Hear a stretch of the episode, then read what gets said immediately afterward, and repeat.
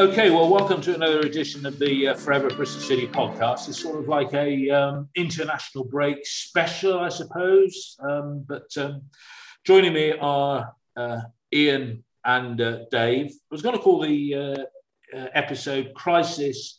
What crisis? So I'll come to each of you guys in turn. First, Dave, are we a club in crisis at the moment? Um, I guess we don't know. We're, we're certainly on a, a club on on a downward trend results wise, aren't we? There's no doubt about that. It's really difficult to know what what's what's going on. I'm sure we'll, we'll touch on the, the various kind of media stuff we've we've seen over the last, the last couple of days. Um, gut feel is I don't think any of us have been um, kind of we've heard that and thought, oh, everything's okay. So I, I think we, we, we, we're, we're in a spot bother. Crisis might be too far. I don't know. Spot bother. Ian, what's your view? I think on the playing side, we're on a downward spiral, and we have been since last last season. If you take our form at the end of the last season, um, certainly our form since uh, Nigel Pearson's come through the door, and you spin that through, we're doing very very poorly. And normally, uh, for example, Nigel Pearson's record is far worse than Chris Hughton, and Chris Hughton was sacked. Uh, so I think we're in a, a poor state, um, that can be addressed if we get all of our better players on the field. I think we'll, I think we'll be better than we have been. We won't be brilliant, but we'll be better than we have been. And I suppose that's one of the questions: Should Nigel Pearson be getting a better tune out of these players? In terms of Nigel Pearson and his uh, what's been described as extended leave, uh, it's impossible to know what to do until one knows how long that extended period is going to be because the clues in the name with long COVID, um, and that's what Richard Gould said he had. Uh, long COVID can be a month, six months, and possibly forever. Yeah. So Dave, you, Dave, you, it's, it's, you don't know. Yeah, it's a good point. Dave, um, it was interesting. One of the little snippets reading that it, they did. It looks like they did a medical on Pearson of some sort before they brought him in because they were aware of his medical condition last summer. We're talking summer 2020 when he did, he had COVID, and then the longer term ramifications of that were um, that he had some heart murmur and I think rheumatoid arthritis. That's been well documented. And there was an article in the uh, I think it's the Times that Henry Winter writes for that Nigel Pearson recorded um, almost exactly a year ago this week, where he talked about the debilitating effects of the rheumatoid arthritis that he couldn't that he couldn't really move, and he was on certain drugs that you know maybe account for the fact that he has got COVID a second time, but it's you know, has he had these underlying health problems from day one? And we've not really seen the real Nigel Pearson. I mean, we don't know, but you know, it's clearly it's not like he's got the common cold or just got COVID for the first time. This is an ongoing thing, isn't it? Yeah, it is. I think you know you, you talk there about you know the real Nigel Pearson. I think you never see the real Nigel Pearson in a in a media interview because he's very guarded and very careful and very deliberate in, in what he says. And I think if you talk to you know, or you hear things from players or, or you know people he's managed in the past, they'll probably say that you know it's a front that he puts on in front of the media, and he's very different after you know in, in you know in the inner sanctum of the, the training ground or or, or, or dressing room. In terms of the you know health problems, you know I, have got a mate who who uh, had suffers from rheumatoid arthritis, and he was shockingly bad with with COVID oops, dog just walked past. um, so uh, if you know if Nigel's suffering anything like him, then I you know, geez, just go and get yourself well, and you know, don't even bother about football. Uh, that's how I I'd see it. But you know, obviously we don't we don't know that. I think Richard Gould's comment the other night on on twenty was was quite a strange one because he didn't actually say Nigel's got COVID.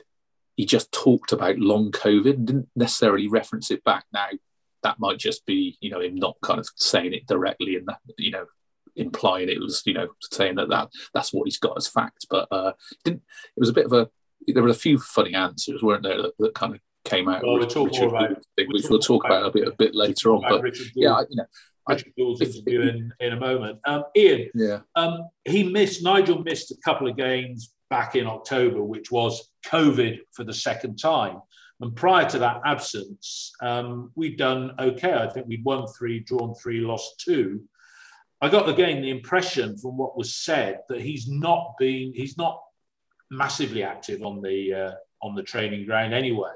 But I got the impression that he's been quite absent over the last uh, well the last eight matches, which we've lost six out of the last eight. I mean, this has been bubbling under for a while, don't you think? And do you think it's maybe coincided with him sitting down in the director's box rather than being active on the touchline, which he says you don't need to do that. He's following Pat Lam, but this hasn't this not really come as a surprise to the hierarchy that are close to um, well a lot closer to matters than we are. What do you think?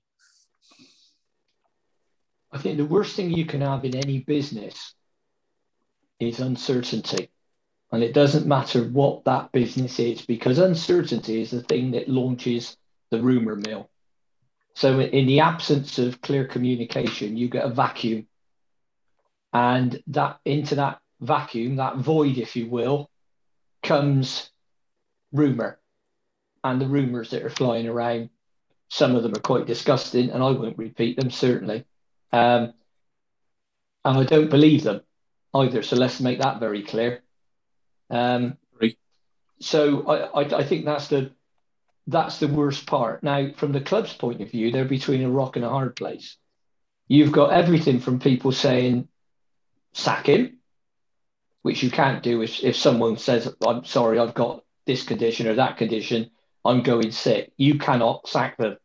Well, you can if you want to pay off their entire contract and go to a tribunal and then possibly court, and it'll cost you an awful lot of money.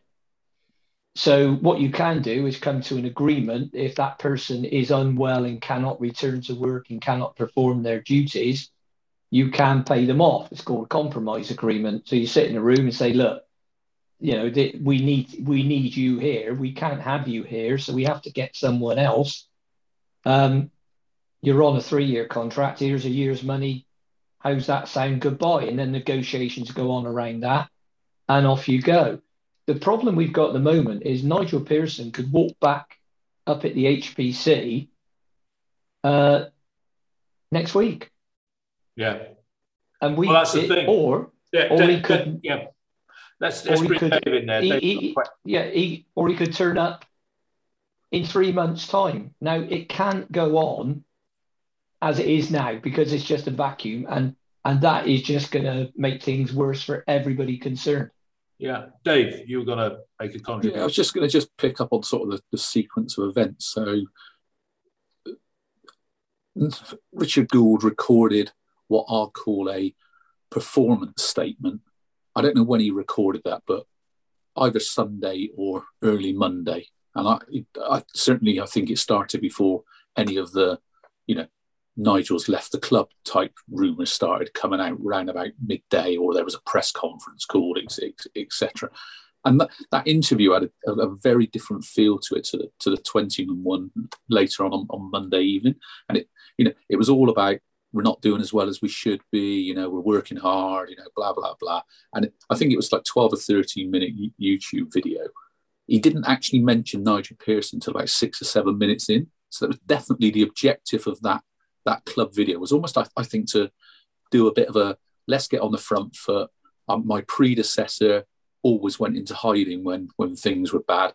I'm going to show that actually I'm happy to front up when when things aren't going well. So I think there was a massively different purpose to this, and it's my, my reading of it. You know, so you know might yeah. be might be wide of the mark, but then I think lots of things happened. He'd already agreed probably to go on Geoff Twentyman, and and give a performance up view, then it all kicks off, and then all of a sudden, the whole focus of, of, of the early part of Geoff's interview was was Nigel Pearson. So I, I think events might have caught him on the hop a bit.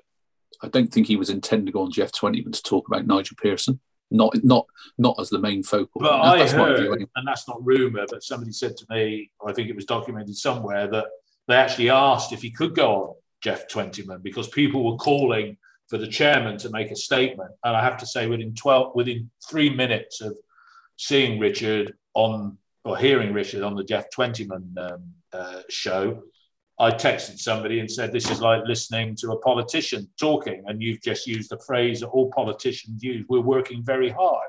And hearing Richard Gould talk about the niceties of front foot forward high press football was, you know, it sounded like us on a bad day, you know, when we're a bit foggy. Picking up on what you said, Ian, um, about sacking, Steve Lansdown is a man of honour. Uh, if you look at performance, and what you said about Chris Hughton, based on performances since he's been here and managerial sacking, sackings that have been happening aplenty in recent weeks, they would almost be justified after the Coventry game in saying, this isn't working. Yeah. They're not going to do that because the optics of that now would look dreadful. Your point, Ian, about payoffs and what have you, is you, well, before we say payoffs, he could walk back in after the international break, but the club haven't said that. Nobody said that. So we're in this vacuum of uncertainty. But the other thing, he would be on, I would imagine, some form of occupational sick pay scheme, yeah, where he'd be on full pay for three months and half pay for a further three months. And it's at that point that you would take, it's at that point that you would take a longer term decision because if we have, if not we, it's nothing to do with us, if the board have utmost confidence in Nigel to deliver the project, then, and he is ill and you can't put a, a time frame on it, but to give him six months off maybe is what this long COVID needs. Yeah. And, but then we come back to the question, which I put a thread on uh, OTIB the other day. Well, Friday, I, uh, Sunday, I put about Neil Warnock, and then I put on OTIB uh, yesterday. If City were a company, and of course they are a company, but if City were a normal trading company in the real world of business, you know, you would bring in an interim to sort out the problem, and you'd probably over recruit, or you'd bring in somebody whose expectation of having the job full time wasn't there. So, Ian, first of all, to you, at what point do we look at the an interim solution, or do we just press on with Mountain, Fleming, and uh, Ball, uh, local firm of solicitors, in terms of custodians of our championship status? Ian, interim option. It depends on results. If Nigel was away and we won the next three games, all the pressure's off. Yeah if Nigel's away and we lost the next two, huge amount of pressure because at that point we're probably going to be either just above or in the bottom three, depending on Reading's point deduction taking effect. So the person we would have to get would have to certain criteria would have to apply. They'd have to be unemployed. Yeah. They'd have to be immediately available. They'd have to want to come uh, they'd have to be uh, feasible, in other words, affordable. So when people start talking about Frank Lampard and people like that, forget it. It's I don't think Lampard would want to come, to be honest, because I think it's a basket case for somebody like well, him if it goes wrong. Well, well um, he's talking to Norwich. We're, we're led to believe by people like Sky. Um, what it, it's an imponderable situation because until you know how long Pearson's going to be off, and you that cannot be known. And the other thing, as I understand it, and I was talking to somebody with long COVID yesterday, is that you you recover and you think, yeah, I, I, I, I'm feeling a bit better, and then you dip again, and that's the difficult part. So, it unless Nigel's going to be right quickly, and I'll, I'll call quickly two weeks. Um, you know, as as as Dave's just commented, look, at what happened with Steve Cotterill at Shrewsbury. You know, he was he was he was back, then he had to go back to hospital again, I think. And it's one of those, it's absolutely imponderable. So when Geoff Twentyman was saying, well, when's Nigel going to be back? No one knows. It's like saying how long's a piece of string. They just they've got no idea. So before someone would have to meet all of those criteria and want to be here, and the only bloke I can think of, to be honest, would be either well, I thought of threat two really, Alex Neil, the ex Preston boss, and um, um, and, and Neil Warnock. That was who actually lives in Cornwall. So, yeah. you know, would, would he want to come? And the other big thing, I'll make this point quickly, then I'll get off, is it, it, it depends how people who have been sacked are being paid off. Because years ago, you got the sack, you got your contract paid up, and off you went into the sunset. And you can either have rules are different for footballers. You can either have an ex, ex gratia payment you can have all the money put in a pension fund that you can draw when you're when you retire from playing, um, and several other ways. These days, they basically say, "Look, I'll pay you your salary till you find another job." Yeah. And and if you're on four million a year, you're not going to come down here for half a million. Well, no, that's that's true. And Neil Warnock certainly wasn't that. I mean, Dave, your thoughts on the uh, the interim option because I think you've put on the text yeah. here. They must be contingency planning, and and part of that contingency planning, you know, you you would be putting your man, your key man, which Nigel Pearson is, you'd be getting a proper medical opinion. You wouldn't be waiting for him to come back because Richard Gould said in that interview, um, we want Nigel to come back. And Geoff quite rightly said, does he want to, does he want to come back? Or worse to that effect. And he said, and Gould said, we really hope he does. So it's almost you know, the two parties have got to come together. But yeah, we got a week off, and then there's three games in eight days, which are three tough games, two playoff contenders, and Sheffield United away. Yeah, is at what point does interim become an option? And I, I think you're, you're right, and as you know, it's just basically you know so continuing on what, what Ian said. Really, as you say, your your scenario planning, and, and against each of those scenarios you'll put in a, a, set of criteria about when when you trigger that that plan you know and that that plan might be we you know we're going to look at this at the end of this week because the the boys are back in training on monday and that's the point when we might need to put part one in place and that might be curtis becomes the you know de facto manager alex ball Kalifa Cisse and pat mountain coach and they're joined by someone else or that plan might be we bring in I don't know I'll, I'll, I'll come up with a crazy thing you know Brian Tinnion comes in as man you know. That those are the things and then it might be actually we're we can we'll go with that. And then as Ian says you get a couple of bad results and that triggers the next phase which is this can't go on any longer. We need to do something something else. And, and those are the bits we don't know. And I, and I think I guess you know Richard Gould's between a bit of a rock and a hard place on on Monday night in terms of he can't really say too much because he just doesn't know what the what what the long term you know the short term long term is if that if that makes sense. Um, or maybe he does but actually he can't broadcast that out to the to, to the fans eye because of you know privacy and all those kind of things so i i think it, it was a really difficult one to you know the fact that he requested to go on the show maybe requested to go on a show before even you know the rumor started, and then you can't back down on it. So maybe he was going on there purely talk about there, performance. Dave, about going on the show because Geoff, people were asking Geoff Twentyman on Saturday night after the Coventry debacle, "Oh, you need to get the chairman come on or somebody come on and speak." And if it had been pre-planned, he'd have said, "Well, actually, we've got uh, Richard Gould coming on Sounds of the City." So it looked yeah. like Monday was, uh, dare I say, a clusterfuck of rumor and goodness knows yeah. what else, because at one stage there was stuff going on air uh, that there was a press conference at one o'clock, which proved to be yeah. just an unfounded rumor, or four, five o'clock. Sorry, Dave. Yeah, yeah, no. So certainly Geoff, Geoff Twentyman tweeted at midday that Richard Gould was coming on, which was before a lot of the other rumours started. So you must have heard that sometime in the morning that Richard Gould wanted to come on and, and, and agree to it. So, it, to say we don't know the sequence of events, but you know, I, I honestly, you know, my view is like I think Richard Gould was wanted to go on there to back up the video that he'd recorded, and then other events happened that made it kind of go off at a bit of a tangent.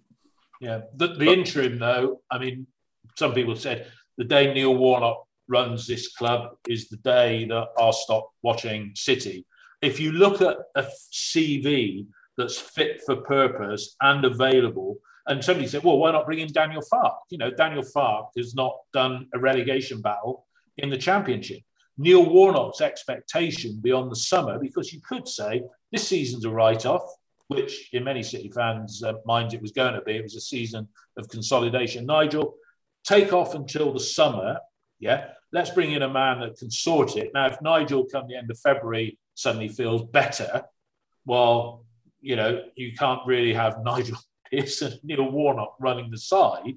But, you know, Neil Warnock, do you think he would be a viable, albeit in some fans' eyes, unpalatable option to get us out? And you, you first, Dave, and then I'll come to you, Ian. The same question. I'll, I'll, I'll, I'll keep it short and then let Ian have his view. For, for me, he's a viable option. For me, he's also an unpalatable option. I, have got a lot of time for Neil Warnock and what he's done in football, and I've got other parts of me that despise what he's done in football. I, I, I don't want him here. There we go. End of story. Over to you. Yeah. But Alex Neil coming, he's an ambitious manager anyway. Yeah. You know, his, you know, he'd expect it to be on a, well, I don't know. Would he come? Ian, your views on on uh, Neil Warnock? Unpalatable, but fit for purpose. I think I think the important statement is fit for purpose, and you don't necessarily want Mr. Right. You want Mr. Right now, and when we talk about the short, medium, and long term, if you ask three different people what time scale short, medium, and long term covers, I'm sure you get three different answers from a lot of the fan base.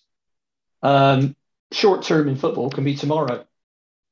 Uh, so I think Warnock meets all the criteria. He's not, a, let's be honest, he's not a massive departure from Pearson. Um, he's taken sides up to the Premier League. If you look at the football we're playing, and I, I don't, that's one thing that Richard said that he shouldn't have done about when Geoff asked him about the identity. It wasn't a fair question for Richard Gould because that's a question you ask of the coach, the football people. And Richard won't wouldn't ever say to you, "Yeah, I control all the coaching," because he doesn't. That's not what he does. Um, and having met him recently and spent some time with him, um, I can tell you now he's not another Mark Ashton. Now, and I think that's a really good thing. Uh, and and the more I look at the accounts, and Dave's been kind enough to give me some updated information, um, the, the more I think that he's a much he's a much better guy. I mean, this is a man who was in charge at Somerset and was very successful in, in charge at Surrey. And I know that's cricket, but he was also on the shortlist to take over at the, the, the ECB. Now, that's a really senior level job and very important. So this guy is no mug. So let's get out of the way. In terms of Warnock, yes, I would have him. And let's say you brought Warnock in and did your six month scenario. You said, look, Neil, Nigel needs to get well. Will you take over to the end of the season? He comes in, and you either almost get promoted or get to the playoffs, or let's let's go to Fantasy Island now. You get promoted. What are you going to do with that? Turn around and say, "Sorry, no, you got to go now. Nigel's coming back." So it's a it's, it's an impossible it's an impossible situation. It is. No, it is. Dave, what were you trying to chip in there to say uh, yeah. to I think just backing up what, what Ian said, I think for, for me, R- Richard Gould, whether he, whether he answered some of the questions that well or not, I think Richard Gould is behaving and acting like a CEO should. Yeah. Yeah. Not yeah, like a footballer, not like a footballer wannabe. And, and and and I guess you know this this probably goes back to a point I've probably raised a thousand times over the Forever Bristol City podcast, and, and that's I think we are missing that link between the football management side and the board and, and, and the CEO. And you know, I, I don't really care much for for role titles, you know, because as soon as I say something like director of football, someone will say, "Well, Nigel Pearson don't want to deal with agents," and and I think you can just scope that role out to be whatever you want it to be. You know, for example, Keith Burt, although he had recruitment, he also managed the whole playing budget as well. And, and I think that's what we're missing. Someone in there that will provide us with that continuity. So we talk about Warnock, and, and Ian's right. You know, football style wise, you might think that Warnock and Pearson aren't a million miles apart, and actually that might be a good fit for the for the interim. But what we need to have is that person who says, when Nigel Pearson isn't here, who's our con- who do we bring in to keep that continuity? So Pearson has obviously sold a project to Lansdown, and Lansdown's bought, bought it Therefore, you need some continuity of that project. So you need to make sure that the person you bring in fits where you're trying to go with this club. Okay, we all have strategies that you know follow some bumps in the road, and you have to kind of deviate away from them short term before you bring them back on. And maybe that's what Warnock Warnock does. Um, but we need to think about what the, the, the long term aim is, is here and try and find the fit that gets us back on that track as quickly as possible. And that might be no Nigel Pearson. I don't know. Sorry, you, you want to jump in? Yeah, it, it, it it's um, if, if you if you are um, oh, I did a Nigel then, didn't I? A little laugh. Um, I. You got to roll I your eyes we, as well. You got to roll your eyes as well. Yeah, yeah. Well, Steve Lansdown's got what I consider to be a vision and a dream. The difficulty has always been in us getting there, and I can understand everything that he's doing off the field, Steve Lansdown. I get that. It's the on the field bit where I think we're falling down. We, we haven't got an identity. We're playing awful football. It's some of the worst that I've seen. I described um, some of the games recently as unwatchable. And um, I, I, said we, we had a discussion with um, Gary Owers and Geoff, and, and Gary said, "Well, I wouldn't say it was unwatchable." But if you're a fan, you're paying a lot of money. It is. Um, uh, so the club be uh, the description that I've read in a number of places is that the club's in limbo at the moment, and it is. We're treading water, and we're unsuccessfully treading water because we're losing games of football and we're not playing very well. And the, the style of football is whoosh. Now, as I've said a million times, uh, and I got criticised for talking about sticking Jason, uh, sorry, Robbie Cundy up front. What I actually said was, if we're going to play bush football, particularly when you're chasing a game and you're a goal down in the last 20 minutes, if you're going to play like that, and, and it's not how I like to play, but if you're going to play like it, as we did with a uh, Aden Flint many times, last 20 minutes, stick him up front if you're going to bomb it. Now, th- that to me seems quite sensible, moreover than bringing on Nahki Wells and bombing the ball three feet wow. above his head to a seven foot tall centre back. Now, that is, is is is my point. So what I'm saying is, I don't think the football would be any worse under Warnock, and we might actually execute execute it better because Warnock always had plans. I mean, don't get me wrong, I didn't like watching his teams particularly. Uh, he has had some good teams. I mean, QPR were a decent team when they had Taarabt and all the rest of it. Um, but and he has got unfashionable teams, or you know, we're not talking Man United and these, but teams like Sheffield United, um, Cardiff, um, QPR. He has got them up, and in some cases kept them up. Yeah. So I don't think we should dismiss the bloke out of hand. Uh, and perhaps he and, and it, listen, he's seventy odd, so he's not the long term solution. No, no, and but, neither but, would expect to come come on there. I mean, I'm I'm I'm a cheapskate here. I've got I, I, I was trying to upgrade to pro in this uh, Zoom meeting, so we've only got seven minutes, which uh, is uh, is uh, enough almost to wrap up on this. Um, Dave, um, Nigel, uh, Nigel, Richard Gould talked about they've realigned their January transfer thinking. Yeah, so they've got some thinking. Um, the window opens. There's eight matches between now and uh, when um, the transfer window uh, opens. Um, what are your uh, what are your thoughts on what Richard Gould had to say on the uh, transfer uh, activity? And you know, who, who, who are they buying? You know, is it what Nigel wants? Is it what? it's all a bit flaky, isn't it? Yeah, I think I think just you know before I answer that, the the, the bit that kind of precludes that or precedes that is Richard Gould talked about our wage bill. And you know, let's let's not necessarily focus purely on wages to kind of talk about the you know the cost base of the club. And Ian, you'll know from the, the spreadsheet I sent you yesterday that our cost base is too high. Hopefully, you know, Nigel Pearson's cut 10 or 12 million off that already this season, or will do throughout, throughout the season. But we had we had a cost base of like 59, 60 million. And that's twice as much as the kind of teams that Richard Gould was talking about, you know, your Coventry's, your Lutons, um, maybe not so much Birmingham, uh, but you know, Millwall. They all run on Coventry, Millwall, Luton, all, all yeah, above us the table. They get a far greater bang for their buck than than what we do. We have become a wasteful spender of money in this, you know, at, at, Bristol City. And, and I think one of the things that I've been tracking like three or four years is that we always get this talk, oh, you know, what a great, you know, what a well-run club we are. We've got world-class this, we're leaders in this. And and I don't think we are. We might have a beautiful training ground, we might have a lovely ground.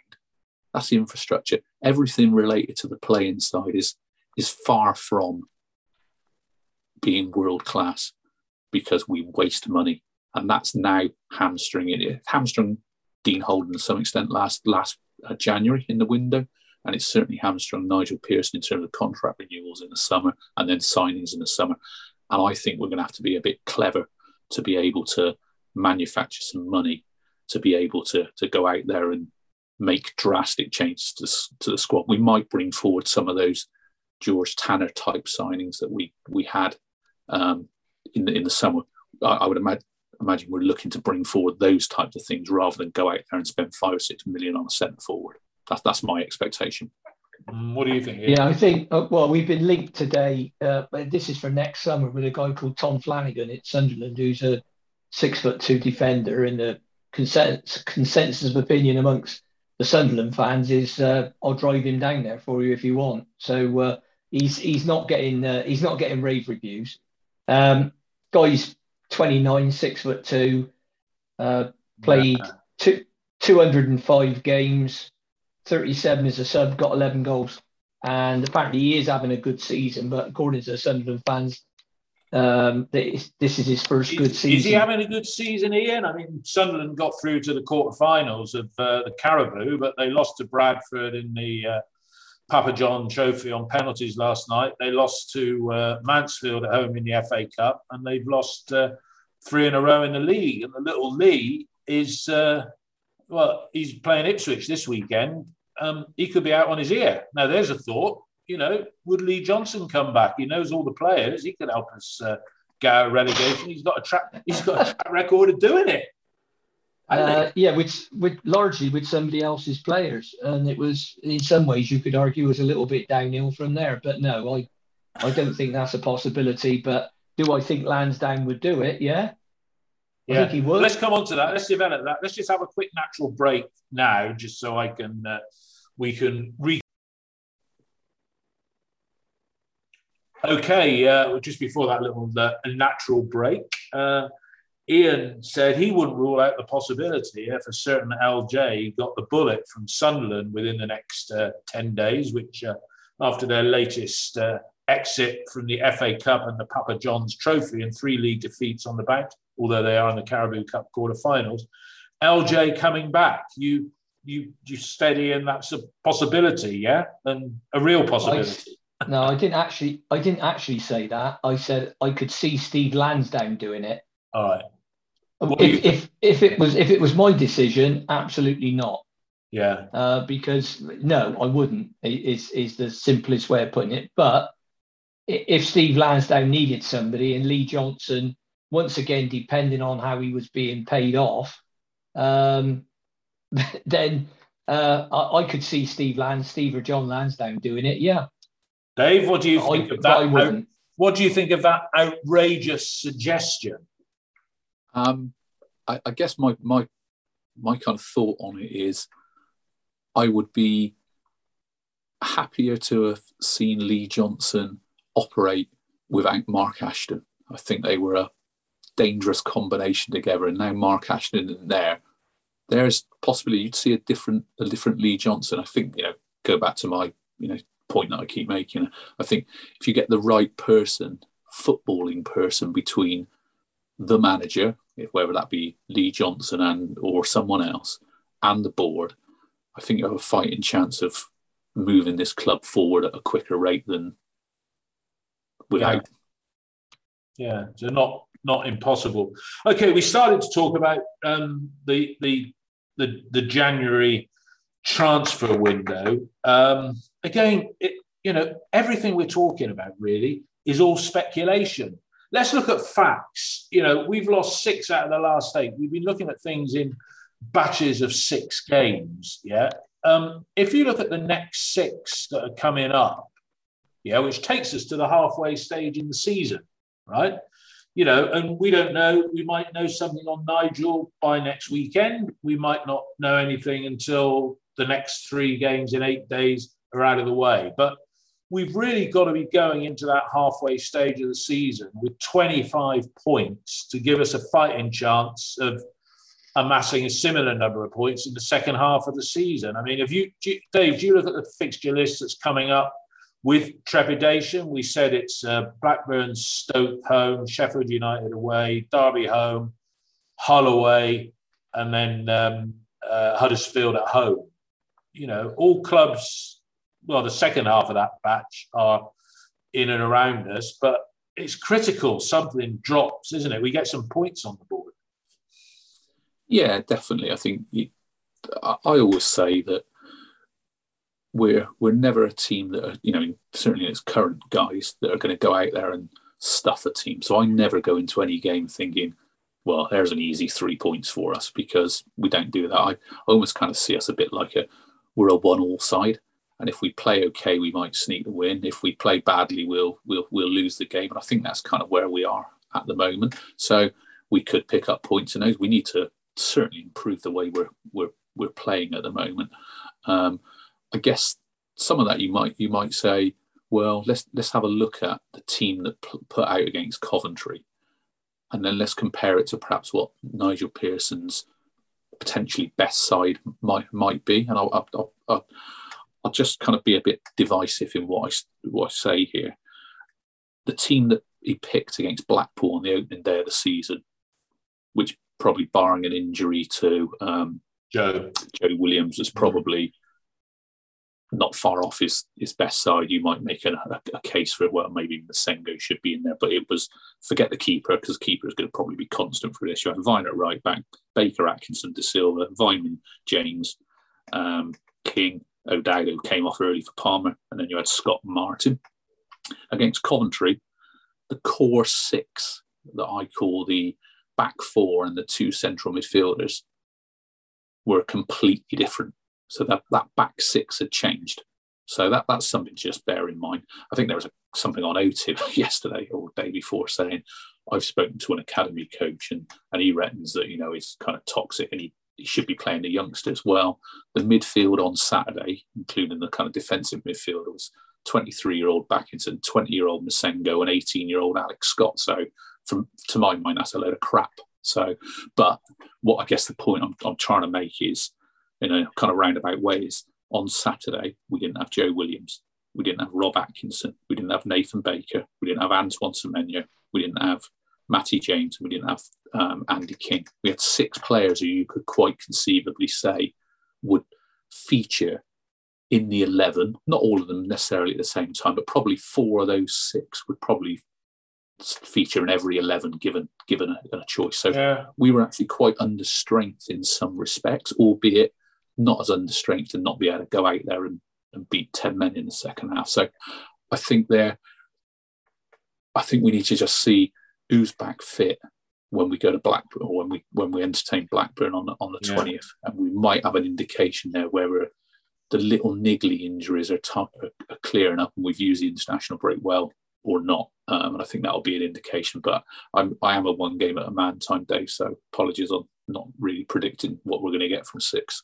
Yeah, yeah, Ian, what do you what do you think? I mean, we've got to get you know, the next six games, six points puts us on 25, half the season gone. You know, it doesn't get any easier because there's a few games then over the Christmas New Year period. But uh, you know, it, it, well, there's no easy games in this division, but can you see the, the side mustering six points, or will this downward spiral, this spirit that seemed to have disappeared against uh, Coventry, do you, do you see that con- continuing? Who's gonna who's gonna lift their spirits? You know, because that's the thing, isn't it? Who's gonna lift them? You, well, if you're saying to me, do I think we can pick up six points from six games? Yes, we yes we can. Um, when I look at the next three, I can't see us any getting any more than a point. Yeah. Um, and but coming back to what Dave said, yes, it, it if we can get our best eleven on the field, and I think I uh, tweeted a, a, team shape because I got accused of being wise after the event. I I tweeted a team shape with three six, I think it was three six one uh, type formation, but with attacking midfield players. If you can get uh, Baker, Atkinson, and Kalas and Bentley, th- those four should be, in, for my opinion, should be in any starting eleven. Um, and then it, it, we haven't really, well, we have got a right winger down here. We could play Saikujana, but when Semenyo's fit, he can play wide right. O'Dowda can play wide left. Then you've got Williams, James, Massengo in the middle. Uh, and then you're looking up front. And if you're going to play football, you could go Weimann Wells, you can go Martin Wells, Martin Weimann. And then you've got the younger players. He's he's thrown Louis Britton under a bus. He's under there with Taylor Moore and pretty much Kasey Palmer. Um, so I think we've got that. That to me, if we could get that that side out against all those teams in all those six games, I'd probably fancy us to get more than six points. Well, that's Where interesting. I, While we've been talking, what, hang on, hang on. What, what, what, I'm, what I'm not seeing at the moment is a consist well consistent selection. So we had huge injury problems last season, and we seem to be picking up injury problems this season. I'm very concerned about uh, Nathan Baker, Joe Williams in particular. I mean, Joe Williams has done one 90 minute game in 18 months. Um, and a lot of people are saying, well, when we get Joe back, well, yeah, but when's he yeah. coming back? I, I have to say, and I think I think Joe is the key one to get back because Andy King's been in and out side. We don't know when he's coming back. Matty James looks out. Now, here's an interesting one while we've been on. Uh, well, hang, hang on a minute. Hang on, hang on, hang on. Hang on, let me finish. No, let me finish. How can you say um, Williams is, is the key one? On OTIB. It's just come up on OTIB that Joe Lowe, who's been on loan at Eastleigh, has been recalled with immediate effect. And he is yeah. a centre half. Yeah. Does that mean that your much called for Cundy is still not in fit? What's the rationale behind that, guys? Well, they've recalled they've recalled him because he's only played eight games in four months. That's why he's been recalled, and he's a kid. He's he's a he's one of the tallest ones down there. I mean, he's giant. He's about six four, but he's a kid. So I would I would it could mean that Cundy hasn't recovered from his operation because when they had a oh look who we've got back in training type video on the website, uh, conspicuous by their absence were James Semenyo Cundy. Uh, Andy King, we know, is out until um, December at the earliest because he's, he's had a hamstring operation. So, but but you can't very well say, well, for me, Williams is the key one to bring back because we haven't seen we haven't really seen him play. So we saw him against Peterborough, he's very good. Um, and then he pulled up after about was it 15 minutes against Bournemouth or something like that. So you, you can't really, we don't know until those players play together. A lot of us are saying, well, Massengo, James Williams, that's a decent midfield. But we don't know how well they'll gel and how well they'll play together and how you get three of them on the field. Mm. So, and, and, and you don't do it by playing Massengo or Williams wide. I'll tell you that now. No, because they don't, or Scott for that matter, because that went well. Dave, you're, uh, you were chipping in there. Yeah, I guess just on, on Joe Lowe, as Ian said, he's, he's played eight games. He hasn't actually been in in the in the starting lineup for the last four for Sorry, something something's going off here. I don't know. That's right. Somebody's trying to call you on uh... Skype. By the sound of it. I, can't even, I can't see any, any device.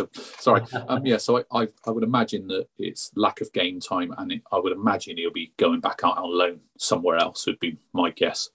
You you don't you don't have Atkinson, Baker, Kalas, and Vyner centre backs, and bring back Joe Lowe, in my opinion, to provide cover because I think we've got enough centre backs there. If you were going to bring back a centre back from a loan from a National League club, you'd probably bring back Riley Taylor, wouldn't you? If you were thinking yeah, that, that was the next name I was going to say. Okay. So I, I, I okay. You know, more, more hypothetical stuff. Um, hmm. Let's assume that Nigel is back in charge for the Blackburn game, right? Let's assume that he comes back. Let's assume that the side that starts the Blackburn game or the availability is Bent in yeah, Tanner at right back, Kalas, Atkinson, yeah, that's the start. Then question mark whether you put Pring or De Silva in. Let's assume Matty James is available. Um, I'm going to assume that Joe Williams isn't, but no, let's give him the benefit of that Joe Williams is, and Massengo, and then Scott do do we continue well and we continue persisting with chris martin up front yeah? But let's say nigel comes back and we draw against blackburn lose at home to stoke and lose at sheffield united. So that's sort of uh, one point from a possible nine with nigel back at the helm and saying i am fit for purpose you then look at it, then that's, uh, what is it, eight defeats in 11 games. Yeah. Right. It, the, the future of the club or the future of this season is going to be decided before the end of uh, before the end of the month in some respects, isn't it? Yeah. The future of this season, Dave. No. I, I think you've. I, I, think you know we can put hypothetical scenarios out there. I, you know, people might disagree with me, but I I thought our first eight, nine games of the season, pro- were were okay. I thought we were competitive. In most games, we'd kept opposition shots down. Luton was a bit of a um, was the first game where we started to concede too many shots, but we looked pretty pretty solid. And I actually thought in those games we played some okay football as well. I'm not saying we were great, but we were kind of a bit attritional. We we played when we could. We we went long when we when we had to, and I thought there was a, a general mix about the way we played. And I'm not going to go too much into the kind of players, but we had a back four in those games that was Vyner at right back, you know, debate, discuss, um, Kalas and Atkinson, and we have Baker at left back. And although we didn't play great football, I, you know, people say, "Oh, we don't play great." Sorry, me repeat that. Oh, if you play Baker at left back, you don't play great foot. I thought we'd play some pretty good stuff against Cardiff, for example, away from home with that back four. We had Pring as a kind of physical, energetic left midfielder. He needs to refine a little bit of form as, as, as, well. And then we went King and King and James, Massengo on the right, and then we played Weimann off of off of Martin. I'm not saying that's the side you have to pick, but there are some fundamentals in that side which said a strong back four, a physical back four.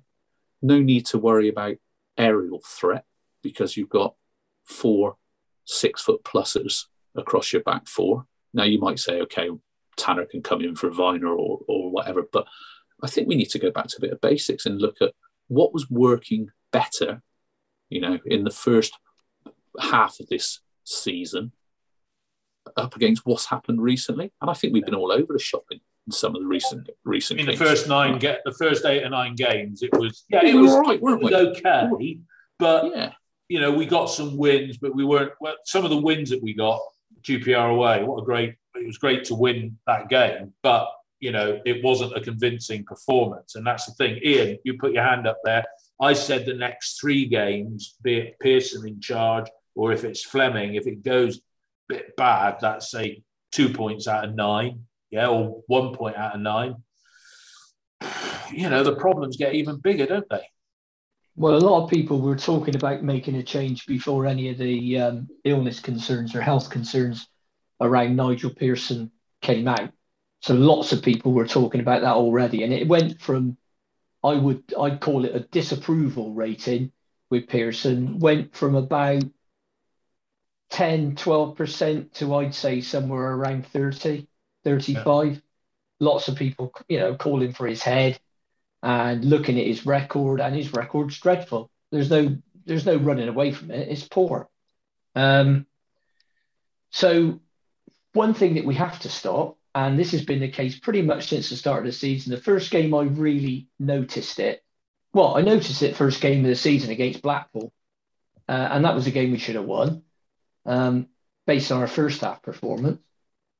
At QPR, I noticed it a lot more. Is how susceptible we are to crosses in wide areas because we defend so narrowly. It's unbelievable. And any side that's in trouble has to do or wants to attack us has to do one thing, and that's ping it right to left. And you will always find um, the wide left or the wide right player in at least, I would say, 10, 15 yards of space.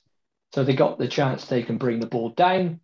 Uh, they can do what they want. They go on a run. They can do what they want with it. And the number of times that we're overloaded, um, both flanks. I mean, somebody was criticising George Tanner. George Tanner uh, was, is up against three players some weeks, and the support he gets from midfield is awful. So that's something that we need to. Um, that's something that we need to um, sort out as a as a tactical thing. And I can't understand why our analysts and the managers haven't come up with something to say, no, hang, wait a minute, we, we need and our width going forward isn't great. It was better on uh, Saturday with O'Dowda playing, but we, we don't seem to have width in defence uh, or width in attack. And we allow so many balls to come in the penalty area that you're almost something's bound to happen, even if it's by accident. Yeah. yeah. Um, Dave, you said, do we think rumours of player motivation might, in some part, be because Nigel isn't there rather than because he doesn't motivate. Maybe we need him to motivate them. I mean, the players, even in this conversation we've had today, seem to be, you know, we're absolving them of all blame. You know, there's some experienced pros in that side there, yeah. And um, as I say, you know, Dan Bentley always kicks it long. Kalas, I don't want to be a leader, but stepping up. You know, how, how culpable are the players in this? And you know, this absence of Nigel from the training ground over recent weeks, you know, is that is that not helping, or are the two uh, related, Dave?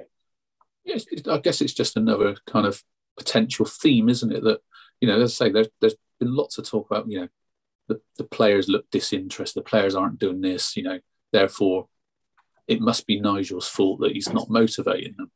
And, and I guess with all these things, you can sometimes flip that argument back on its head. And until the club media video that they, they put out on Monday, I don't think any of us, apart from knowing that he missed some games, were under the impression that he wasn't at the training ground very much either. And and and that's kind of a bit of new news to us. And I think, you know, there, there might be an argument that says actually the reason why the players are lacking, let's not say motivation, let's say lacking direction, is actually because Nigel's not there to give them that clarity and direction. And, you know, I'm putting a massive two and two together. Maybe in those weeks where he's been not very present, the expectation was that um, Paul Simpson Keith Downing would step up to the plate.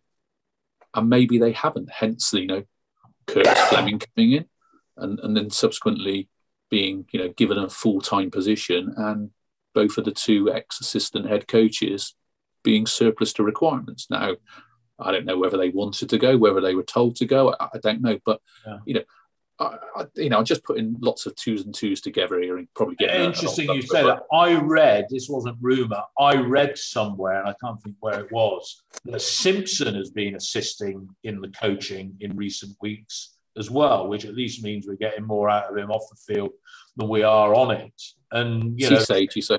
No, Simpson. Danny Simpson. Danny's, you know, the fullback. Oh, sorry. Yeah. Okay. Yeah. Would make sense. You know, um, and understand he's a, a very kind of big influence on kind of match days with players like George Tanner and you know just general chivying people up. I think he's you know a good egg on that side of the, the fence. Mm. Mm. No, it's difficult. I mean, again, you know, we're, we're just speculating, speculating, speculating at the moment. We don't know. And so we got a free week. It's good to have a little break uh, from uh, everything. Um, any other topic we want to talk about before we uh, wrap up? Um, you know, the account should be out. I think that might be a stark uh, warning for everybody. Well, Ian first, then you, Dave, and then we'll wrap it because I've got my day job to do straight after. So, Ian, any topic and maybe the accounts, you know, which will bring into focus every everybody that how bad the finances are. Yeah, I think the the it's vital that we see them. The only problem is over the last few years they've come out every time from October to January. So um, I, I have written to Richard Gould and said, can you let me know when the accounts are coming out, please? Uh, because Richard is going to come on the Forever Bristol City podcast and have a chat. And unlike uh, Geoff Twentyman, I think we'll be asking him about things he, he should be all over, like the accounts, like finance, like availability of money, financial fair play, that kind of thing. The other thing I wanted to touch on was the January window and what everybody thinks we need. Now, um, I think we need three players. I think we need a holding midfield player because we haven't really got one. And, and in my mind, I'm seeing Kalifa Cisse. Uh, I we need a creative central midfield player who can also get goals. Now, for, uh, on some occasions, that might be Alex Scott, uh, but I don't see him playing three games a week. I don't think that's fair. Uh, and the sort of player I'm seeing in my mind is is Brian Tinnion. Um, and we also need a centre forward. And if we continue playing in a similar vein with two up front, um, we need a Kiefer Moore type yeah player or a Michael Smith type player. Now, if we're going to play cosmic football, then you can get somebody who's quick, strong, preferably left sided because all our um, forwards are, are right footed. Uh, so I'd like to see those come in. Now, they, they can come in, we don't need to buy them. In fact, if for any reason we had an interim manager, it'd be a good idea if we didn't buy them and we loaned them because then if the if say Nigel Pearson comes back in you know next season, those players wouldn't necessarily be here. So what was everything we need in in January? And I think that'd be something that's possible to do um, you utilizing the loan system. Mm, what do you think, Dave? Yeah, I'd like. I guess depends on what we need. If if we look across the squad, we've got a group of 30 plussers taking up a, a big proportion of minutes, and we've got a big group of 23s and unders um, taking up the minutes. Bar your goalkeeper who's 28 and Thomas Kalas who's who's who's 28. You've got no one in that middle ground earning any minutes. So we're talking about our Palmers, our O'Dowders, you know, pe- people like that. And I think therein lies the the question is you know, certainly with things that have been happening in terms of match day selection with people like Palmer being left out, O'Dowda being in the 18, but then being not used on the bench. Uh, you know, people like Ayman Benarous getting on the pitch instead of him in a in a kind of crunch game against against Barnsley. You know, you, you wonder whether that's just sowing some seeds for, you know, O'Dowda's contract runs out in the summer, got a year option. Palmer still got 18 months but you wonder whether it's a bit of a early positioning of get in touch with your agents, guys, because we we're going to try and trade you somehow. You know, God yeah. knows how we do it in terms of you know wages and fees with with a couple of these players, but I wonder whether we might be starting to kind of line things up to say, actually, Richard Gould said we're not getting value out of every pound we're spending, and I would suggest, in you know, I'm using two examples there, we ain't getting the value from those two players at, at all and in yeah. contract situation. I don't think you're going to give Callum O'Dowda. You're not going to exercise his year option on his current wage. You'll be doing you if you do want to keep him, you'll be trying to do an Andy Weimann type type deal where you say, I want you to take a wage cut commensurate to where where we are with you know the current finances of the club. If you want to if you want to stay beyond this summer, so that might that will probably yeah. if anything that happens that will influence what what we do I think loans I think depends on who they are. I, I think if it's certain players, you might want to think this is a loan with an option to buy. That's what I prefer, and then you can see how they do. You know, but let's not let's not do a Lee Tomlin. Let's not do a Kasey Palmer. Let's not do an Adam Matthews. Let's make sure that if, if they are good when they play for us, they're going to be good when when they sign for us as well. Yeah. I think yeah, Tony Tony Dinning was another one. That was, that, that was a classic. He was brilliant until he signed the contract, and that was the last we saw of him. Well, Liam so Walsh, I, think... I, mean, he's not exactly pulling up trees over at Swansea, is he? Because he's even, if he's selected, he's on the bench and he's been injured and stuff like that. I mean, that was a disastrous window, January 2018. In fact, every single window at that time of year under Lee Johnson was a disaster. I mean, it was interesting. I read, I think it came up on Twitter the other day that Mark Ashton is already saying we're going to have another splurge in the transfer market up at uh, Ipswich. And there were, I think it was the local paper were even saying, seems, or it might been Football League World, it was the article saying, seems bizarre because he'd already signed 20 players in the summer. So what's he going to go out doing some more? Guys, I uh, I say I've got to, I've got to draw this uh, one to a close. We've had a, we've had an interesting chat. I think we'll you know if there's any developments before the Blackburn game or anything breaks, I think it's worthwhile having another chat again then. Um, so I'll, I'll, leave that. I'll leave that. Well, my final question to both of you with brief answer. Uh, Ian first. Is Nigel going to be in charge for the Blackburn game? No. Dave? No. Next question. Do you think Nigel will be back from his recent illness before the turn before the transfer window opens? Ian? I've no idea. And no, the problem just, is, Dave, yeah. the problem is no one knows, not even Nigel. No. So that is an unanswerable, that's an unanswerable unanswerable question. Would you agree with with Ian? So so you'd agree with Ian? Yeah. We can't answer it, but both of yeah. you are saying he's not going to be sat in the dugout or in the director's box operating in a meaningful way by the time the uh, fixtures get back underway. Yeah. Yeah. I'd yeah, be. let's put let's put it this way: you you can never say never because we we don't know the intimate details, Dave. No. But I would be. Bet, let's put it this way: if I had to bet my house, one way or the other, I'd bet that he wouldn't. Yeah. No, that's really interesting, guys. Well, look, thanks for your uh, I bet, I bet your house as well. Ian. Thanks for your contribution today. I'm just going to finish. Thanks very much. Now, but anybody who's listening, thanks for listening. And it could be that this little episode has been overtaken by, from events by the time I've uploaded it. I heard a robin this morning. I'm feeling happy today. Going to put my cares in a whistle, blow them all away. What if I've been unlucky? Really, I ain't got a thing. There's a time I always feel happy, as happy as a king when the red, red robin comes bob, bob, bobbing along, along. There'll be no more sobbing when he starts throbbing his old sweet song. Oh, wake up, wake up, you sleepyhead. Get up, get up, get out of bed. Cheer up, cheer up. The sun is red. Live, love, laugh, and be happy. What if I've been blue? Now I'm walking through fields of flowers. Rain may glisten, but still I listen for hours and hours. I'm just a kid again, doing what I did again, singing a song.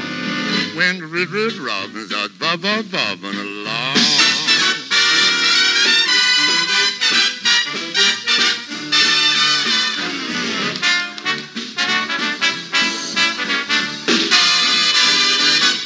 Red, robin comes bob, bob, bobbing along, along. There'll be no more sobbing when he starts throbbing his old sweet song. Oh, wake up, wake up, you sleepyhead. Get up, get up, get out of bed. Cheer up, cheer up. The sun is red. Live, love, laugh, and be happy. What if I've been blue? Now I'm walking through fields of flowers. Rain may glisten, but still I listen for hours and hours. I'm just a kid again, doing what I did again, singing a song When red, red robin starts bob, bob, bobbing along.